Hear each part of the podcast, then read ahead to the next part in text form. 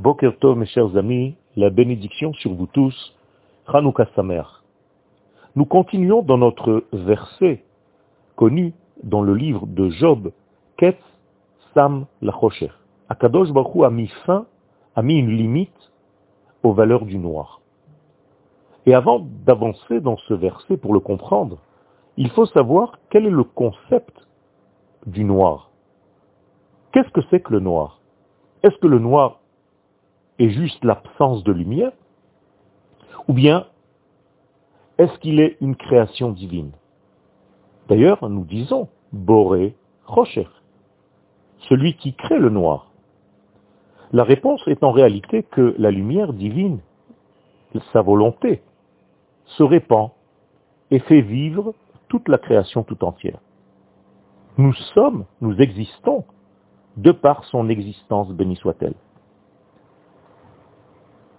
Et l'existence de Dieu, sa façon de faire vivre le monde, est de telle manière que lorsqu'il y a un problème dans le monde qui empêche le dévoilement de cette lumière, eh bien, cette lumière se cache.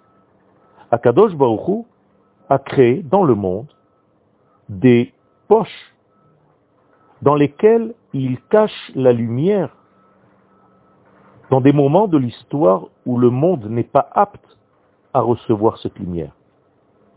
Pas seulement dans le sens de punition, mais plutôt dans le sens de protection. Car si cette lumière éclairée dans ces moments bat de l'humanité, eh bien l'humanité aurait été détruite.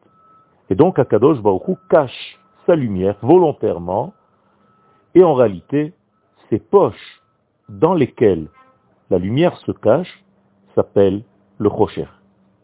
Et donc, effectivement, Akadosh Baruch a créé ces poches pour cacher la lumière selon l'état du monde.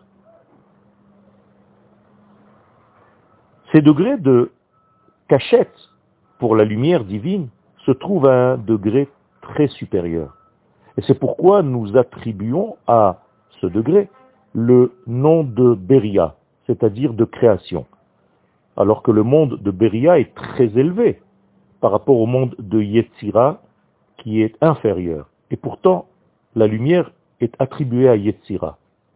C'est-à-dire qu'on attribue la lumière à un monde inférieur, Yotzer O, et on attribue le noir à un degré très élevé, Boré Rocher. Comment se fait-il? Ben, Tout simplement parce que la lumière se cache dans un monde supérieur. Et donc, ces poches en question qui cachent la lumière se trouvent dans le monde de Beria, qui est supérieur au monde de Yetzira.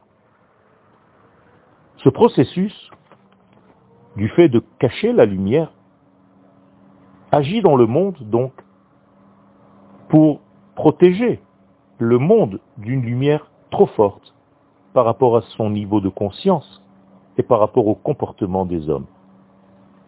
Et tout tant que le Yetzerara agit encore dans notre monde, eh bien la lumière n'apparaît pas selon sa véritable grandeur.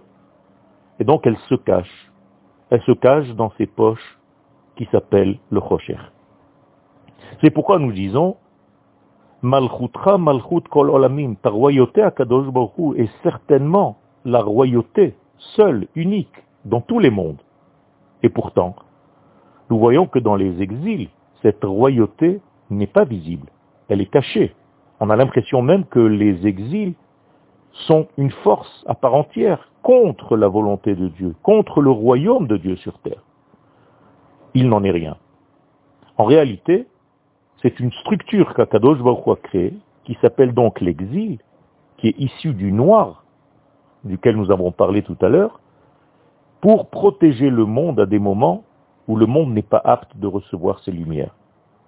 Et ça, c'était la volonté de la Torah, de nous raconter, avant d'entrer et de commencer l'histoire et le récit de l'exil d'Égypte, qui est la matrice de tous les exils, la Torah a choisi de nous raconter les rêves du Pharaon. Pourquoi? Pour nous montrer qu'en réalité, même ces rêves qui, en réalité, montrent un monde qui avale, qui mange la lumière, qui obstrue la lumière, bien en réalité tout est une grande illusion. Et que dans la racine même des choses, il y a un sens.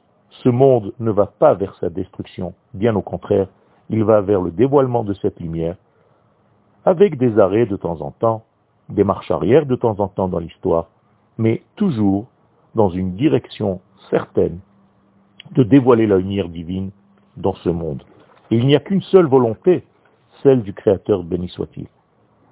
En réalité, dans la racine, dans cette volonté divine qui est au-delà de toutes ces poches de cachette, il y a une abondance, il y a en réalité une grande lumière.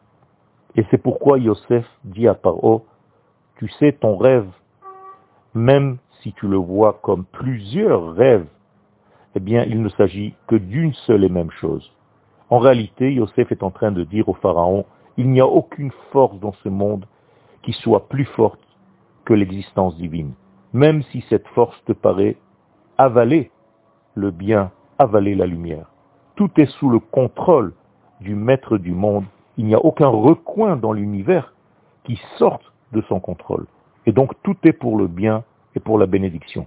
Et même la famine que tu vois en Égypte est en réalité encore une forme de poche qui cache l'abondance qui vient après.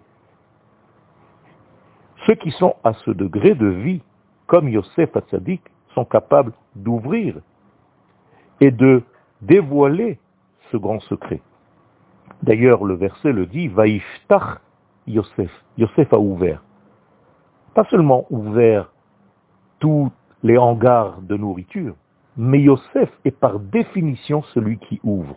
Celui qui est capable d'ouvrir, c'est celui qui est capable de décoder. D'ailleurs, on l'appelle le décodeur de tous les secrets. Safnat Pa'aneach. C'est comme ça que la Torah l'appelle. Dans le texte même de la Torah. Le décodeur de toutes les vérités.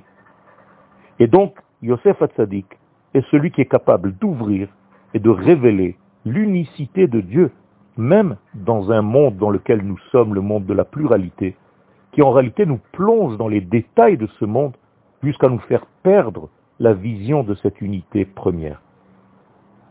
Et donc, nous avons ici une paracha qui est très optimiste, qui nous dit que même dans la torpeur de l'exil, eh bien, Kadosh Baruch met fin, parce qu'il y a une fin à cette torpeur, il y a une fin à ce noir, et ses poches vont s'ouvrir pour dévoiler la grande lumière messianique très bientôt.